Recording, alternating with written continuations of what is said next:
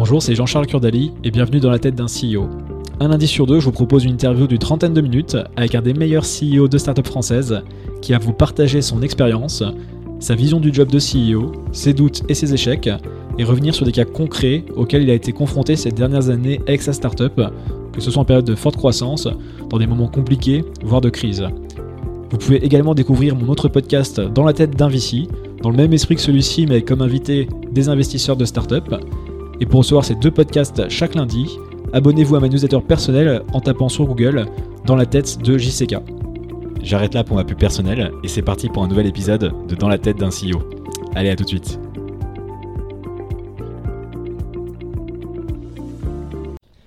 Salut Raphaël. Hello Charles. Merci euh, de m'accueillir dans tes, dans tes beaux bureaux, dans cette belle journée pour, euh, pour Luco. On va y revenir un petit peu plus tard. Est-ce que tu peux te présenter pour commencer et nous dire justement ce qu'est ce Luco? Du coup, Raphaël Vulliam, je suis euh, le cofondateur de, de Luco. On est deux cofondateurs euh, chez Luco. Benoît, qui est mon associé, qui est, qui est CTO, et donc euh, moi-même qui est, CEO. Chez Luco, on a une mission qui est simple, c'est de protéger les foyers. Donc de venir empêcher le maximum d'accidents dans les foyers. Et si on n'a pas réussi à les empêcher, à venir les solutionner, soit en payant, soit en envoyant un artisan le plus rapidement possible. Donc notre produit, c'est une assurance habitation. Ce qu'on construit, euh, c'est euh, d'amener une tranquillité d'esprit dans les foyers euh, français et européens. Très bien. Et est-ce que tu peux revenir sur ton parcours qui t'a amené à créer Luco? Ouais. Donc euh, à la base, je suis ingénieur. J'ai fait des études en, en génie, génie industriel. Après, j'ai fait le master entrepreneur d'HEC où j'ai créé ma première, boi- première boîte qui était un on-demand vertically integrated food delivery, donc Frishti, Food Cherry. Il y avait pas mal de, modèles aux US qui sont montés aussi et qui ont tous fermé depuis. Euh, on était les premiers en Europe à bosser sur le sujet. Euh, C'est une idée euh, que j'ai eue à l'époque. moi, je connaissais même pas le resto. Il n'y avait pas Deliveroo, il n'y avait pas Foodora, il n'y avait rien tout ça. Et j'ai eu l'idée, on a rencontré un modèle américain assez similaire, on est rentré en France, on l'a lancé. Mon associé, pour des raisons perso, a décidé d'arrêter. Euh, Rocket Internet regardait le même, sujet, donc j'ai rejoint euh, Ro- Rocket Internet euh, au HQ pour, pour lancer It First avec eux à Londres et à Berlin. On devait ouvrir 10 villes dans le monde en 2015, ce qu'on n'a pas fait. Je suis resté un peu moins d'un an chez Rocket, qui était une, école intéressante. Et après, j'ai repris une boîte qui s'appelait OpenJet, qui était une SaaS-enabled marketplace dans le jet privé. Donc le modèle le plus proche, c'est La Fourchette. On filait un logiciel de gestion d'opérateurs de jet privé. Et après, on avait accès en temps réel à l'inventaire de- des opérateurs et on pouvait faire euh, des bookings en temps réel de, jets, donc un Londres, Ankara, et de savoir euh, si les pilotes étaient disponibles, s'ils respectaient les 15 pages de législation de temps de vol et tout un, tout un tas de choses comme ça. Et cette boîte, c'était entre la France et les États-Unis. Euh, je l'ai repris. Euh, on est monté jusqu'à 25 personnes, de lever 2 millions d'euros auprès d'Angels. Euh, 304 volumes d'affaires. Ça n'a pas très bien fini, euh, ça a fini en procès. Je pourrais peut-être revenir dessus avec mes associés, euh, qui n'étaient pas des, des gens de euh, très grande confiance. Et, euh, Des- et des gens que rejoint, c'est des gens que tu avais rejoint en fait, t'étais arrivé dans un second. Ouais, c'est des gens qui sont venus me chercher en fait.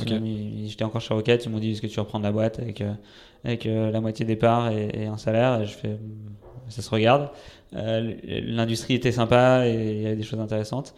Euh, et à ce moment-là, j'étais dans une période de ma vie euh, personnelle un peu compliquée, donc je me sentais pas de remonter une boîte de zéro. Euh, et en même temps, je le savais, si que je prenais un CDI, j'allais arriver dans un certain confort de vie, un certain niveau de vie, et j'allais avoir beaucoup beaucoup de mal à, repartir à zéro avec, mon bâton de pèlerin. Donc c'était un bon trade-off entre pas aller me mettre au chaud d'un CDI et, et en même temps j'étais incapable de- d'entreprendre de zéro. Et euh, donc ça va très bien marché, c'était assez dur, ça a fini au tribunal, ça m'a pas mal fait les dents. euh, et ces deux expériences, euh, Rocket qui est une bonne école d'exécution et, et OpenJet qui, m'a plus formé sur on va dire des soft skills d'entrepreneur. Du, du genre, par exemple. Du genre vendre, négocier des contrats, faire gaffe à des choses juridiques un peu importantes, euh, communiquer, euh, voilà, un peu moins que juste exécuter euh, proprement comme les gens de Rocket savent pas trop mal le faire. Je voulais absolument remonter une boîte, mais avec un associé avec qui j'avais confiance à 2000%. Donc vraiment la base de Luco, c'est juste Benoît, qui est le petit frère d'un de mes potes, Et humainement, il y avait un vrai fit, une vraie confiance. On savait qu'on se mettrait jamais des coups dans le dos et qu'on et qu'on bosserait bien ensemble en étant extrêmement bienveillant et gentil. Donc on a un peu une boîte de gentils grâce à Benoît. Euh, et, euh, que peu importe ce qu'on faisait, euh, si, si, notre association elle tenait et que ça se passait bien, on pourrait faire un truc très grand. et c'est un peu ma conviction depuis le début, je, je, suis entrepreneur, c'est que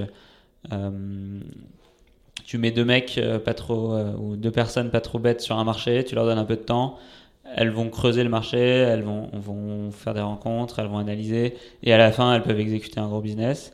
Euh, et donc, euh, voilà, le seul truc qui est important, c'est avec qui tu t'associes. Et on est parti de Benoît, on est parti de son idée euh, à la base, et on l'a fait un peu évoluer vers, vers ce qu'est Luco aujourd'hui. Et justement, dans c'est quoi Luco aujourd'hui et vous en êtes où?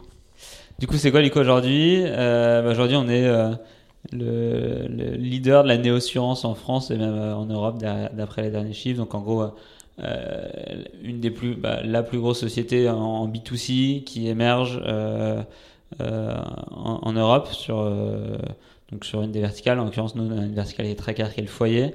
Notre vision, elle est beaucoup plus centrée sur le foyer que sur l'assurance au sens large.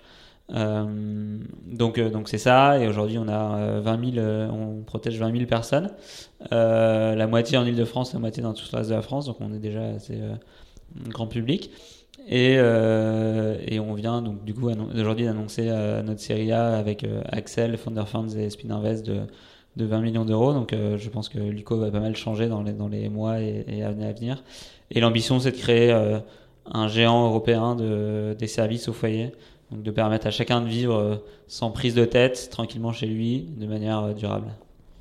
Félicitations pour la, pour la levée de fonds. C'est ça que c'était aujourd'hui. En plus, l'annonce, on, est, on est vers le 20 novembre, peut-être même le, le 19 novembre, peut-être, de l'enregistrement.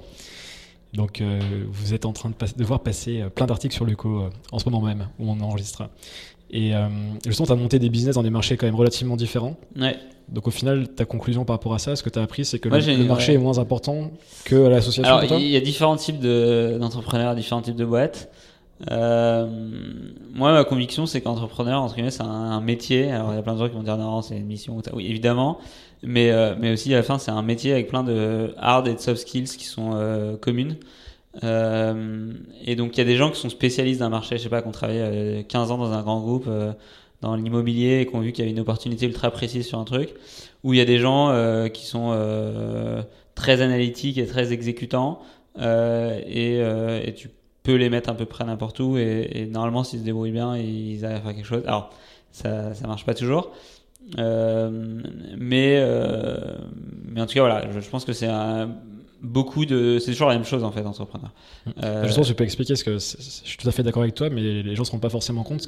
Qu'est-ce que tu retrouves euh, si tu devais découper un petit peu des phases importantes quand tu montes une boîte? Je, pense que la première phase, c'est l'analyse, donc c'est comprendre un marché, euh, comprendre euh, des opportunités, essayer de les identifier. Euh, il faut pas euh, être un VC, donc il faut pas suranalyser les choses, parce qu'en fait, si tu suranalyses, tu fais rien. Euh, et il n'y a aucune opportunité euh, qui sont euh, limpides et évidentes. Et généralement, si l'opportunité est trop limpide et trop évidente, tu as 15 mecs en face de toi et, et c'est pas du coup une bonne opportunité. Donc, donc là, par exemple, un truc chez Luco que moi c'était conscient et voulu, on avait un, parti pris de départ ou un biais de départ qui était la technologie de mon associé qui analysait les consommations électriques. C'était assez weird, ça nous a fait fuir pas mal de gens et, et et pendant un an, on vendait un truc. Moi, je savais qu'on n'avait pas trouvé le modèle, je savais pas où on était, mais il n'empêche que je vendais un produit. Euh, c'était une quête vers là où je voulais aller, mais je vendais quand même un truc auquel je croyais même pas moi, donc c'était pas très agréable. Mhm. Mais en fait, j'avais la conviction assez forte que j'allais arriver sur un marché avec un biais très fort, avec un angle très fort.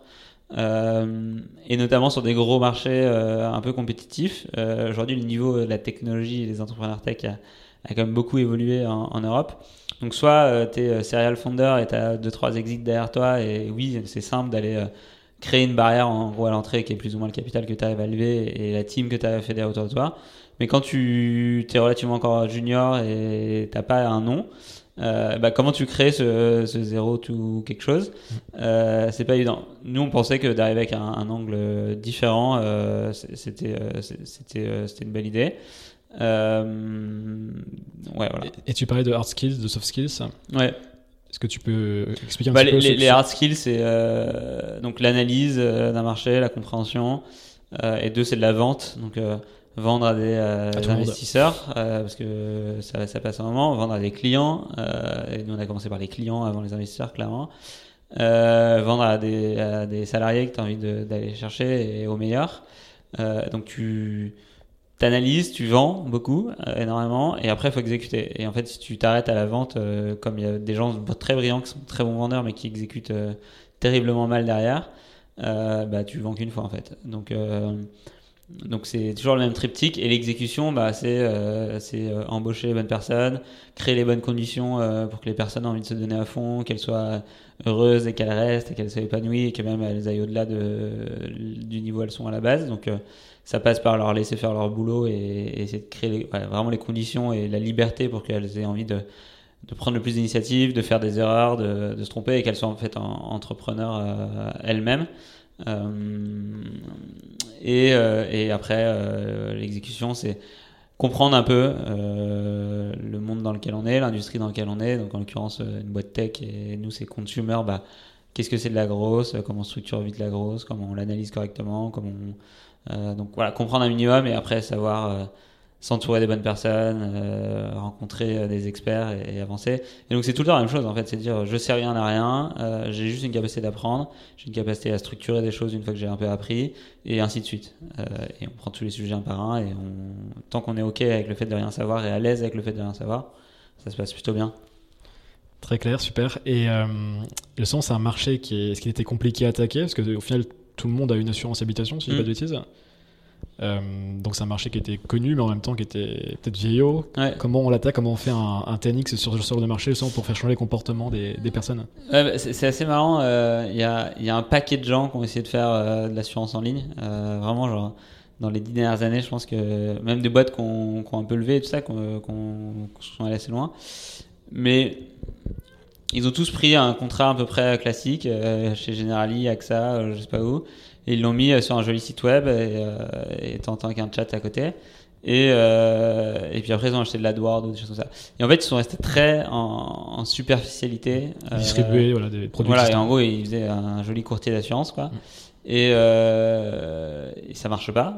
parce qu'en fait, l'assurance, c'est un produit peu différencié. Donc, il n'y a rien qui ressemble plus à un contrat d'assurance qu'à un autre contrat d'assurance et euh, sans engagement. Donc en fait, si ton assureur il est mauvais, autant si ta banque elle, est mauvaise et que tu t'acharnes euh, tous les jours sur sa banque en ligne parce que le, ça marche pas et t'arrives pas à te connecter, t'as une pain, alors que si ton assureur il est mauvais et qu'il sait pas faire du, digital ou du service client, honnêtement c'est tout ça un sujet parce que c'est un truc qui meurt dans un tiroir et, qui euh, que tu touches pas. Donc, euh, nous déjà, je pense que notre but c'est pas de refaire une super boîte d'assurance qui vend des super contrats d'assurance habitation. Alors évidemment, c'est ce qu'on fait et on doit être outstanding là-dessus. Et je pense qu'on est la meilleure assurance habitation aujourd'hui en termes d'expérience client, de, de, garantie, de compétitivité, tout ça, et de réactivité. Mais euh, mais ça s'arrête pas là. Et donc c'est le fait de venir avec une intention différente, je pense que ça nous a beaucoup aidé. Euh, L'assurance, c'est aussi de dire, bah, est-ce que j'ai confiance que ce mec-là va payer quand je serai dans la merde? Euh, et donc, il s'est euh, la confiance et, et, ça se donne une confiance. Euh, et donc, euh, d'avoir une bonne intention, c'est extrêmement important pour ça. Donc, je pense qu'on a été assez bon, entre guillemets, en, en posant bien les problèmes de l'industrie. Donc, le problème de l'industrie, c'est qu'il n'y a pas de confiance. C'est pourquoi il n'y a pas de confiance? Que le modèle est pourri. Euh, moins le mec te rembourse, plus il gagne d'argent. Et donc, une entreprise fait pour gagner de l'argent, donc moins il te rembourse. Et c'est pour ça que c'est l'enfer. Euh, deux, il est fait par des gens qui sont dans l'industrie depuis des années et donc du coup c'est un truc qui est avec beaucoup de jargon qui est fait pour parler à des spécialistes alors que tu le disais 99% des Français ont une assurance donc en fait tu devrais pouvoir toi en, en 3 minutes comprendre ce que tu achètes. Il faut vulgariser tout ça. Voilà, travailler énormément sur les parcours, sur la simplification, sur pas proposer 50 options. Euh, chaque option, c'est un truc super anxiogène. Est-ce que je dois prendre la garantie, je sais pas quoi? Bah, t'en sais rien. Et, et moi, il y a deux ans, j'avais aucune idée si c'était important cette garantie ou pas. donc, je te demande pas de le faire. Je, je, prends la décision pour toi. Donc, je fais un seul produit avec toutes les garanties importantes. Euh, et après, euh, la pain principale, c'était le délai. Donc, les gens se plaignent même pas, genre qu'ils sont pas bien remboursés, mais vraiment que ça prend juste six mois pour pas être remboursé ou pour être remboursé euh, normalement. Mais genre les six mois de, bataille. Et en fait, euh, au-delà même de la quantité de remboursement, c'était le délai. Donc, faire un, des vrais process et une vraie structure pour optimiser. Par exemple, dans, dans notre segment, 70%, c'est des dégâts des eaux. Un dégât des eaux, c'est super standard et ça s'automatise très bien avec de la vidéo, avec des artisans qui viennent vite et tout ça. Et donc, pensez beaucoup plus en termes de logistique, d'e-commerce, de, voilà, de penser avec un prisme extérieur que d'essayer de, dire je vais faire un meilleur contrat avec une garantie machin et une franchise un peu différente parce que ça parle pas aux gens, c'est ultra complexe et c'est un truc d'expert du secteur. Euh, et le dernier truc, c'est que l'assurance, c'est un, industrie de spécialistes ou de. Bah, personne ne s'est levé un jour et s'est dit je vais devenir assureur. Tout le monde est arrivé là dans cette industrie un peu par, par hasard. Donc on est venu par, euh, par contrainte parce qu'on vendait aux assureurs et c'était mauvais. On s'est dit on va les remplacer. Mais euh, personne ne vient dans cet esprit par, cœur. et du coup, les seuls gens qui entreprennent vraiment cette, industrie, donc c'est encore en train de, de changer, mais c'est des mecs qui viennent de cette industrie. Donc c'est pour ça qu'il y a plein de choses géniales à faire. Ok, je voulais revenir sur, euh, pour reprendre un peu ce que tu disais tout à l'heure, sur l'angle différent que vous avez eu au début. Mm. Tu avais même dit toi-même que tu n'y croyais pas forcément sur le produit que tu vendais au mm. début. Euh, euh, est-ce que c'est lié Tu m'avais expliqué en, en amont de l'épisode sur le, votre site, vous avez fait un site de 2 millions, je mm. crois. C'est bien ça, 2 millions, et après la, la série A de 20. Tu m'as dit que c'était très compliqué le site, contrairement à la série A. Enfin, c'était deux histoires complètement différentes. Donc, en, gros, le, rationnel business zéro, du coup, il est, il est un peu bizarre, mais c'est mon associé qui avait cette techno d'analyse de la consommation électrique. Euh, et donc moi je le rencontre et, humainement ça se passe, il était génial et euh, techniquement le mec était une machine quoi. Genre en trois semaines il avait bootstrappé un hardware, euh, un peu d'IA, un, un backend et tout et qui tournait et, qui marchait. Et donc je me dis bah je m'en fous, on fait un truc ensemble, whatever. Et donc je lui dis bah on bosse ensemble sur mes idées et sur tes idées. moi j'avais j'avais fait mon beau travail, j'avais 4-5 idées, donc pas mal ont été, ont été exécutées depuis. Et, euh, et il n'était pas trop flexible et il voulait vraiment bosser sur son sujet de recherche, qui était son sujet de recherche euh, euh de master de recherche de l'X. Et, euh, et, du coup, on est parti de son truc. Et je me souviens d'un cours que j'avais à HEC sur la créativité et sur les contraintes créatives je sais plus, on faisait des tours Eiffel avec en pâte ou je sais pas quoi. Et en gros, tu avais une contrainte qui était de coller une pâte à la table ou je sais pas quoi. Et en fait, tu es beaucoup plus créatif quand tu as une contrainte que si on te dit, bah, vas-y, euh, trouve une idée, quoi. Vas-y, sors. euh, et donc, je trouvais ça pas mal de dire, bon, bah, je sais pas, la consommation électrique, c'est ultra grand public. Chacun, euh, dans un pays un tantinet développé, il a une consommation électrique chez lui. Et, euh, et, donc c'est un super dataset, euh, extrêmement grand public. Et euh, le petit boîtier que, Ben a développé et savait faire, ça coûte 10 euros produit shippé à grande échelle chez les gens. Donc on a un coût marginal pour aller chercher un super dataset. On peut faire un business, probablement en cherchant bien. Et donc ça c'était la première idée. Et la deuxième c'est qu'on voulait pas faire euh, ni du B2C en vendant en des données. Euh, voilà, le but c'est pas d'aller choper des données personnelles et les revendre pour faire de la pub, surtout pas. C'est plus de mieux analyser, de protéger ou, de t'aider à moins consommer, des choses comme ça. Et du coup de te vendre des meilleurs services, mais parce qu'on a cette relation. Euh, donc voilà, on a cherché comme ça, on est allé dans l'assurance et on était toujours avec du hardware. Euh, on voulait faire du réglementaire d'assurance, donc on avait on avait pas mal de choses qui n'étaient pas forcément ultra straightforward au début. Euh, on croyait pas mal à, la direction vers laquelle on allait et, et, un peu la vision long terme. Mais euh, le réglementaire de l'assurance et euh, le hardware, quand tu es un seed, euh, soit tu as vraiment une équipe de tueurs en face de toi et tu sais, et du coup, en gros, ils ont déjà fait des boîtes avant et ils mettent 2 millions eux-mêmes et, et, en gros, tu, tu dis, bon, bah, je fais, je fais confiance et les mecs, voilà. Sinon, c'est compliqué. Euh... que là, tu avais levé sur, cette, euh, sur ce projet-là sur ce Non, produit. on avait levé sur la vision de l'assurance. Euh, en, en, gros, euh, pendant toute la première, moi j'ai beaucoup d'amis ou de bonnes connaissances qui sont VC. j'ai fait être VC moi-même, donc je, je savais qu'il fallait. Je, je croyais pas moi-même au projet, donc je vais pas, j'allais pas essayer de lever un truc sur lequel je n'avais pas encore trouvé le modèle. Et une fois qu'on a dit, bon, ok, on va en direct, on fait une assurance d'habitation simple, transparente, qui rembourse vite, euh, et vraiment le transparent était vraiment important. Euh, là, on avait quelque chose qui était cohérent pour moi et je me suis dit, bah là, on peut exécuter et, et aller vite et, droit. Et donc, c'est là qu'on a commencé à la lever. D'accord. Et sur la vision qu'on a exécutée. Et en fait, euh, notre pitch deck de série A, c'est notre pitch deck de seed, c'est vraiment c'est assez incroyable. On l'a redesigné et on a rajouté des slides de metrics. Euh, et franchement, c'était la même chose. Et franchement, c'est la même structure, la même pain, tout est la même chose et on a, on a, c'est un peu plus beau et avec un peu plus de chiffres. Et, une exécution entre temps qui a été faite aussi. et Du coup, après, quand on va voir les gens avec des, avec des vrais chiffres, euh, ça, ça, facilite les choses. Mais la, la vision qu'on a finalement mis un an à poser, euh, c'est celle qu'on exécute aujourd'hui. Et pendant cette année où on a cherché le marché, en fait, euh, c'était super intéressant parce que on a fait le tour de, de tous les mecs de l'assurance, on a creusé très profondément à l'assurance habitation, on a rencontré tous les actuaires, tous les gestionnaires de sinistres, tout le métier, avec un œil extérieur parce qu'on n'est pas de l'industrie. Et du coup, on s'est positionné, euh, on va dire, au départ, avec une vision un peu d'expert, parce que on connaissait les gens et on avait le temps de creuser le terrain. Quoi. Et pourquoi la, série A, elle est, extrêmement plus vite que le, le site, si tu peux expliquer un petit peu? Et je vois que pour discuter avec beaucoup d'entrepreneurs et, moi-même euh, commencer à investir dans des boîtes, c'est quand même très compliqué de lever des sites, je trouve. Bah, en fait, je pense que le seed, c'est tu passes de, de, de zéro à, à, quelque chose. Et après, une fois que tu on, donne la chance d'exécuter, voilà, après, soit t'es bon, c'était pas bon, mais, mais globalement, si t'es sur le bon truc et que t'exécutes proprement, euh, ça se passe bien, quoi. Ou ça se passe bien. C'est très dur, hein, je, c'est tout ça une preuve de santé, mais, mais euh, voilà.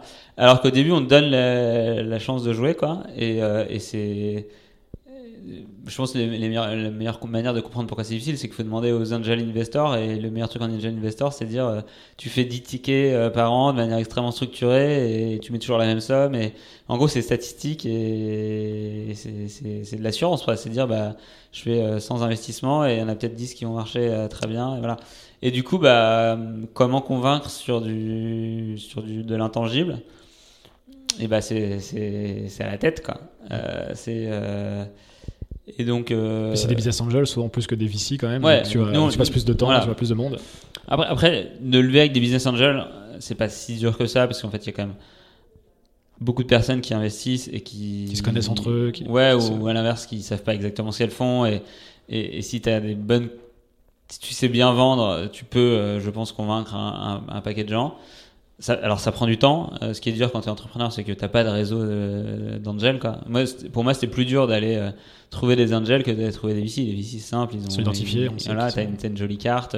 Tu, tu as des gens qui te font les intros, c'est extrêmement simple. Mais les angels euh, qui, qui, peuvent potentiellement te faire bouger ta boîte, bah, ils sont pas fédérés, ils sont dans tous les coins, tu les connais pas, c'est pas leur métier, donc ils ont pas vraiment le temps de te parler et tout ça.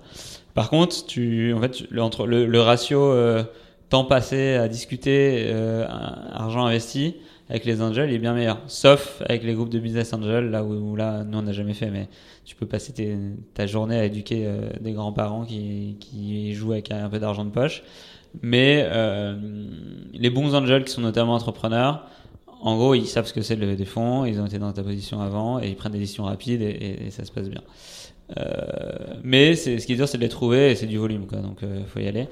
T'avais eu des techniques justement, des choses à, partager par rapport à cette phase Ou c'était vraiment la, à la sur LinkedIn à chercher je, des gens je, me souviens que j'avais parlé à, à ce moment-là avec, euh, avec euh, Pop Chef, avec les fondateurs de Pop Chef, et il m'avait dit un truc assez vrai, et honnêtement, euh, je pense qu'à un moment tu es obligé de bluffer, dans le sens où tu es obligé, obligé, de dire j'ai tant de commitment de telle personne, telle personne. En vérité, tu les as pas vraiment, mais tu es, obligé d'enclencher le truc. Quoi. Euh, et si tu, si tu fais pas ça, tu, tu peux passer des années à essayer de lever. Euh, parce que en fait il n'y a rien de bah, il y a pas le tipping point ou le, début de momentum qui fait que les gens vont, chauffer euh, et donc je pense qu'à un moment il faut il faut forcer le destin un peu et pas avoir de problème à, à faire ça euh, donc ça c'est un... et j'en ai parlé avec plein d'entrepreneurs et, honnêtement euh, c'est une technique assez, assez courante je pense euh, et après il faut bien le faire parce que tu as, une cartouche qui est... tu joues sur un, un, fil équilibriste mais c'est t'es obligé euh, et après honnêtement c'est l'acharnement où faut, faut pas faut pas give up. Mm. nous on a on, a eu assez tôt Kima en gros on a eu un très gros momentum de tous les pour le coup les VC traditionnels au début de la levée de fonds euh, gros marché, euh, équipe crédible, euh, choses à faire dans cette industrie et tout ça. Finalement, tous les très gros ont dit non. Et là, on a perdu le momentum. Entre temps, on avait eu Kima et je remercie Jean d'avoir de, baqué des, des projets relativement ambitieux et, un peu plus exotiques de temps en temps. Et une fois qu'on a eu Kima, on a eu aussi le fonds de Bruno Haussé, qui, qui est un, un, des plus grands fondateurs dans l'assurance, qui s'appelle Evolem. et on avait en gros un crédit tech, un crédit euh, assurance. Euh, et après, c'était à la force du bras. C'était vraiment. Euh, je me levais tous les matins et je me disais qui est-ce que j'ai pas encore contacté, où est-ce qu'il y a potentiellement un mec, par qui je peux y aller? Et c'était mon obsession du matin au soir de dire ok qui est-ce que j'ai pas encore vu et comment je vais faire? Mm. et donc il y a pas en tout cas comme on a fait il n'y avait pas de secret c'était vraiment à la force du bras et à la conviction et, et dire bah t'y arrives ou, ou t'as pas le choix t'y arrives par contre, à la série, il y a moins de boîtes qui lèvent. Ouais. c'est plutôt avec les VC, ils sont identifiés. Et là, euh, on est plus sur un début de vérité. On a commencé à exécuter beaucoup plus. Bah là, il faut des, métriques. Donc là, euh, t'as repassé déjà. Toute la vision, tout le machin, euh, tout, tout le, en gros, la story que tu racontes. C'est important. Et, je pense que c'est ce qui fait une grosse série A, une petite série A ou une belle série avec des tops d'investisseurs d'un truc petit. Mais si t'as pas de chiffres, tu fais rien. et, et, il faut des chiffres et il faut il faut créer cette espèce de momentum euh, qui, est, qui, est, extrêmement dur à, à, créer et à expliquer comment tu le crées. Euh, chez Lugo, on a une très très forte, et on continue à avoir une très très forte croissance, euh, months on months, 50% euh, pendant 10 mois, après 40%, et on en reste sur des niveaux extrêmement élevés. Pourquoi et comment Ma réponse c'est qu'on a très bien exécuté, ou je sais même pas si on très bien, je pense qu'on a pour mieux exécuté, mais on a exécuté relativement proprement euh, sur tous les, fronts en même temps. Euh, et donc ça a généré ça, mais il n'y a pas euh, un truc, une étincelle qui a fait on a eu ça, ou un, un, client, un gros client, ou un deal qu'on a signé. Non, il y a plein de choses alignées extrêmement bien. Euh, et donc, je sais pas comment on crée un momentum. En tout cas, ça allait beaucoup plus vite, tu me disais. Voilà, et après, je, après on sent. Après, on sent euh, qu'il y, y, a un vrai intérêt, que les mecs sont un peu plus pushy, qui, qui viennent d'eux-mêmes euh, prendre des updates. Et voilà, et après, on sent qu'il y a une excitation. Et, euh, et, nous, on a pris la décision. On devait lever euh, normalement en novembre-décembre. C'était dans mon timing, c'était ça. J'avais pris de prendre des vacances juste avant, d'arriver en, forme et tout. Et euh, Quand tu dis novembre-décembre, c'était le début du roadshow Ouais. En gros, là, là, je pense que j'aurais commencé à ça. Et là, c'est terminé là. Et, et là, c'est terminé. On l'a annoncé, donc en plus, il y a, il y a tout le, la due deal et tout ça. et en fait, fin août, on a senti qu'il y avait un truc. Euh, et que c'était, euh, si on voulait pousser, accélérer, et qui était notre volonté, euh, c'était maintenant qu'il fallait y aller. Et donc, c'est intéressant, ça montre aussi enfin, aux entrepreneurs qu'il y a des, fois, il faut sentir le bon timing aussi. Faut pas juste dire, je vais te lever tel mois. C'est là, tu sens que les deux prochains mois, tu auras des gros, une grosse croissance. Il faut y aller au, début du, au début de la montée. Quoi. Ouais, bah, alors, bah, ouais, au début de la montée, ou au moins, il faut avoir déjà une belle montée avant pour avoir l'attrait. Et il faut éviter qu'elle tombe pendant la série. Ou faire une série très rapide au choix. Mais mais euh, voilà. Et j'avais parlé à pas mal de. Avant de partir en série A, j'avais rencontré, je sais pas, j'avais fait une liste de 20 fondeurs que je voulais rencontrer. Euh, et justement pour leur dire un peu, comme la tête dans la tête d'un CEO, quoi, mais en, réel. Et comment eux, ils avaient fait leur série A, euh, dans quelles conditions ils étaient arrivés, qu'est-ce qu'ils avaient fait, qu'ils avaient fait une belle série A ou pas. et globalement, ce qui ressort, c'est que la CIA, c'est un, mec qui, qui, vient et limite pose, ta, pose sa term sheet. Quoi. il faut arriver à créer ça. Si tu pousses comme un porc et tu de. Le, hustling du seed, je pense qu'il marche pas en CIA. En gros, euh, les gens ils t'ont identifié, c'est facile d'avoir des, d'avoir touch points, ils, te savent. Et soit il y a vraiment un mec qui vient et qui veut essayer de préempter le tour et, qui force le destin mais le hustler, euh, j'ai jamais vu des belles séries euh, en mode hustling, et donc je pense que c'est un paradigme assez différent en fait. C'est nous ce qu'on s'est dit, on s'est dit ok, on teste maintenant. on était fin août, on dit on teste la série maintenant. Si, on n'a pas le, momentum qu'on veut et ça part pas et l'intuition que j'ai n'est pas la bonne, c'est pas grave. Il nous reste, il nous reste du cash, il nous reste un an de cash.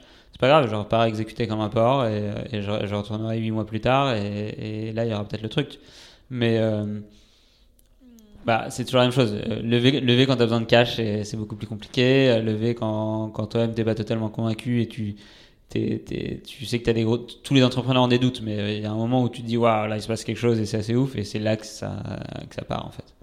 Super, bah merci pour le, le témoignage. Je pense que c'est hyper clair les différences entre le CID et la, et la série A. tu m'avais parlé aussi du sujet, un petit peu parlé de l'écosystème français que tu trouvais un petit peu trop centré sur lui, mais plus particulièrement l'écosystème parisien. Qu'est-ce que tu veux dire quand tu, quand tu penses à ça? Alors moi c'est lié, c'est lié à, mon expérience perso. J'ai commencé, à, donc j'ai passé un an chez Rocket à Berlin, et, euh, et quand on lit euh, la presse tech allemande, elle parle de boîtes euh, européennes, donc elle parle assez souvent des boîtes françaises, des, des, boîtes à Londres et tout ça. Quand on lit la, la, presse tech française et quand on parle à des VC français, ou la plupart, c'est très centré sur les boîtes françaises il y, a deux raisons à ça pour moi. C'est que la France est un relativement gros marché, mais bon, l'Allemagne, euh, l'Allemagne, c'est des gros marchés, l'Angleterre. Euh, et deux, c'est que Paris, c'est très euh, franco-français. Euh, et on n'est pas encore une capitale globale qui, attire des talents. Et, euh, et, par exemple, un, fondeur qui veut faire une boîte européenne, il va plus aller à Berlin ou à Londres qu'à Paris. Et je trouve ça un peu dommage. nous, c'est une grosse ambition qu'on a avec Luco, c'est de réussir à faire une boîte européenne, donc de céter une culture européenne très tôt. Euh, et, du coup, bah, je sais pas si les VC qui reflètent la culture ou la, la, la culture qui reflète les VC, j'en sais rien, mais on, fait très peu de grosses boîtes européennes, notamment consumer. Donc, on, sait faire du SaaS et l'exporter aux US et tout, et plutôt bien. mais on n'a pas réussi à. voilà, y a une dernière grosse boîte consumer, ça doit être Deezer. Et, et, si on veut, Doctolib, parce qu'ils ont une partie consumer, mais il y, a pas, il y en a assez peu. Et je trouve ça un petit peu, un petit peu dommage. D'ailleurs, tu as levé avec des fonds étrangers, pas français. Ouais, et du coup, nous, assez vite, bah, en fait, on les avait tous vus pendant le CID, tous ces fonds-là. Euh, il y en a où, ça s'était. Euh, évidemment, on était allé assez loin et ça s'était pas fait. Il y avait pas une, je pense qu'ils avaient vraiment pas une vraie conviction sur notre modèle. Euh, du coup, on n'a pas, en série on n'a juste pas pris le temps d'aller les voir. déjà parce que c'était, on, on savait qu'on pouvait avoir des fonds peut-être plus euh, européen et pour nous aider plus à scaler en Europe. Et c'est ce qu'on voulait. On voulait, on voulait un fonds qui a déjà scalé des boîtes consumer en Europe avec des bureaux locaux et des choses comme ça. Et qui a, qui a fait ce playbook-là. Et euh, il n'y en a pas beaucoup. Euh, il y en a peut-être trois. et donc, donc c'est ce sur quoi on s'est concentré. Et là, justement, tu, donc là, tu es post-levé, post-série A. Qu'est-ce que, quels vont être tes gros challenges personnels, tu penses, dans les 12-18 prochains mois? Toi, en tant que CEO Alors, je pense que c'est de tout, tout, le logiciel que j'avais. Euh, donc j'ai, en gros, j'ai, c'est un peu ma troisième boîte site si on veut.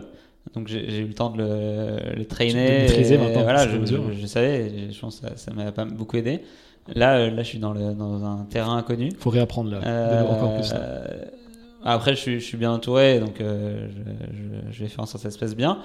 Mais, mais c'est assez excitant en fait, parce que avant, je, je, pense que j'ai exécuté avec, une, avec un focus extrêmement fort et un, une, intensité très forte euh, ce que j'avais déjà fait.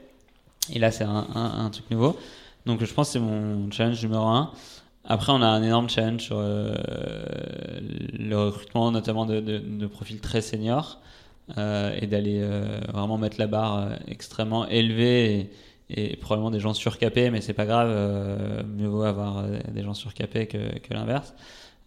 donc ça, c'est un, c'est un bon challenge parce que c'est aussi super intéressant de d'aller chercher des gens qui sont meilleurs que soi et, d'apprendre avec les gens avec qui on bosse au quotidien. Euh, et je pense que c'est un, un, vrai plaisir. Euh, et c'est un des, des, trucs pénibles dans l'entrepreneuriat, c'est qu'au début, bah, tu es, quand même tout seul. Euh, et tu mènes ta barque comme, comme, un acharné, mais tu es, relativement seul. Et là, d'avoir des, des, tronches autour de toi qui bossent avec toi, je trouve ça incroyable. meilleur que toi dans tous leurs domaines respectifs. Exactement. C'est le but. Exactement. Très bien, on arrive aux questions de fin. Bon, ça rejoint un petit peu la question précédente, mais c'est quoi un bon CEO pour toi? Euh, je pense donc le premier analytique et l'exécution, je pense, c'est de comprendre que en fait, on, de la manière qu'on sait rien en tant que CEO, en fait, on, sait aussi rien faire et donc euh, laisser les autres faire. Euh, et moi, mon but, c'est un peu genre de tirer les ficelles euh, par derrière et de faire en sorte que que ça aille à peu près dans la bonne direction mais d'être le plus euh, hands-off possible et de me rendre le plus inutile possible. Donc, euh, si un matin je me lève et j'ai rien à faire, c'est que j'ai réussi mon job. Quoi. Euh, Ce qui est d'autant plus vrai dans cette phase dans laquelle tu es. ouais, et encore plus. Mais, mais même assez tôt, en fait, ceux qui n'arrivent pas à lâcher, bah, ils n'arrivent pas à faire émerger des mecs très bons autour d'eux. Et donc, je pense c'est ça un bon CEO, c'est un mec qui se rend inutile le plus vite possible. c'est aussi le plus dur, mais. on, te, on, te, le souhaite alors. Voilà. et Qu'est-ce qui est le plus dur pour toi, soir Tu parlais que c'était un job, le job de CEO. C'est quoi le plus dur dans ce job? Euh, assez, assez classiquement, je pense que c'est les, les, gens et, et, euh, de gérer l'humain. Gérer l'humain, créer une culture euh, qui est extrêmement forte où les gens ont envie de se donner à fond, où ils sont heureux, où en l'occurrence nous, où, par exemple tout le, le, le, customer CS, les claims où les gens prennent incroyablement soin de nos clients et ont envie de le faire, et se le matin en ayant envie de faire ça. Pour qu'ils aient envie, incroyablement envie de prendre soin des, de nos utilisateurs, il faut que en interne, on prenne incroyablement soin d'eux. Et je pense que c'est ça le plus dur, c'est euh, de, de mettre la juste euh, barrière entre euh, l'exigence et la notion de l'importance de, de l'exécution et d'aller extrêmement vite et d'être extrêmement droit euh, et, et, en même temps euh, prendre soin des gens. Donc euh, chaque fondeur a son style. Il y a des fondeurs extrêmement durs. Il y, y, y, a des nazis de l'exécution comme les mecs de Revolut et tout comme ça. T'es côté toi. Et, et, et je connaissais très bien ça chez Rocket et c'est et c'est trouver justement ce juste milieu en étant bon et rapide et, et en même temps garder beaucoup de d'humanité et c'est le plus dur je pense. Et là, tu te situes sur quelle partie? Toi, tu essaies d'être vraiment le Ouais, J'essaie d'être euh, juste au milieu, donc euh, je, je suis à l'aise dans les cultures très dures, euh, très, très exécutantes, mais je sais aussi que ça marche pas, ces cultures-là, et, et du coup, euh, ça marche un temps, mais en fait, il y a un moment où, où, le CEO ou le, en gros le top, ça ne peut pas être que du top-down, et à un moment, il faut qu'il y ait des très bonnes idées qui soient prises par des gens qui ont beaucoup de liberté, beaucoup d'initiative. Et, et le problème des cultures très dures, c'est que ça, ça fait des, des machines d'exécution, mais, mais qui savent pas saisir certaines opportunités aussi. Et euh, dernière question, comment tu organises ton, ton temps Alors, ça peut être à l'échelle de la journée ou de la semaine, ce que où tu es plus à l'aise? Euh, J'avais euh, regardé le talk de, de Jean là sur le Human Machine, je sais pas quoi. Il va sortir son, Ah, il a son sorti un livre, ouais, euh, qui sera sans doute sorti, je pense, quand je, je le- livrerai quand ce sera euh, diffusé. avec grand plaisir. Euh, le matin, j'essaie d'avoir zéro meeting externe, donc avoir du temps pour bosser et pour, et pour bosser en équipe. Euh, temps, je fais des entorses, mais voilà. Euh, et je fais, euh, j'ai un calendrier avec des slots de 30 minutes et j'essaie de me Pour tenir ta à team, ça. hein Non, non, pour, euh, pour, pour, pour Ah, rendez-vous, l'externe. ouais. Et pour la team, je- on n'est pas aussi nazi, on va dire, qu'Alan sur le zéro meeting et ça. On, on fait quelques meetings. Par contre, je pousse par très peu de meetings avec des très petits comités et, euh, et, et beaucoup de briefs par écrit et de et voilà. Si on fait un meeting, c'est qu'avant on a déjà euh, eu des échanges par écrit, euh, eu un brief écrit. Un ordre du jour que, clair, en tout cas, on sait pourquoi. Ouais, même au-delà de l'ordre du jour, une première euh, analyse où chacun est venu euh, euh, ses problématiques, son analyse, qu'est-ce qu'il préconisait, deux, trois interventions là- là-dessus par écrit. Alors on n'y est pas encore tout le temps, hein, mais c'est c'est ce vers. Et en plus on va grossir, plus ça va être vers ça. Euh, et après, du coup, c'est que euh, le petit truc où il y a besoin de, de se mettre d'accord et qui est plus fin que, et qui prendrait euh, trois heures à, à expliquer, que là on peut, on, peut discuter ensemble. Super. Bah écoute, je te, je te remercie beaucoup. Merci. Et je te dis à très bientôt. Puis bonne continuation pour, pour Luco. Et ben merci beaucoup et n'hésitez pas à aller sur luco.eu pour, Bien sûr, faut que, euh, on va finir là-dessus d'ailleurs. assurance- habitation d'Europe. Je mettrai ça en lien en description de l'épisode. Parfait. Allez, salut, à bientôt. Merci. Merci d'avoir écouté cet épisode de Dans la tête d'un CEO. Si vous souhaitez soutenir le podcast, il y a plusieurs manières de le faire. Vous pouvez aller mettre 5 étoiles et un commentaire sur Apple Podcast, en parler autour de vous ou partager cet épisode sur les réseaux sociaux. Et enfin, vous abonner à ma newsletter perso en tapant Dans la tête de JCK sur Google et en vous abonnant au podcast sur votre plateforme favorite. Je vous dis merci et à très vite pour un nouvel épisode de Dans la tête d'un CEO.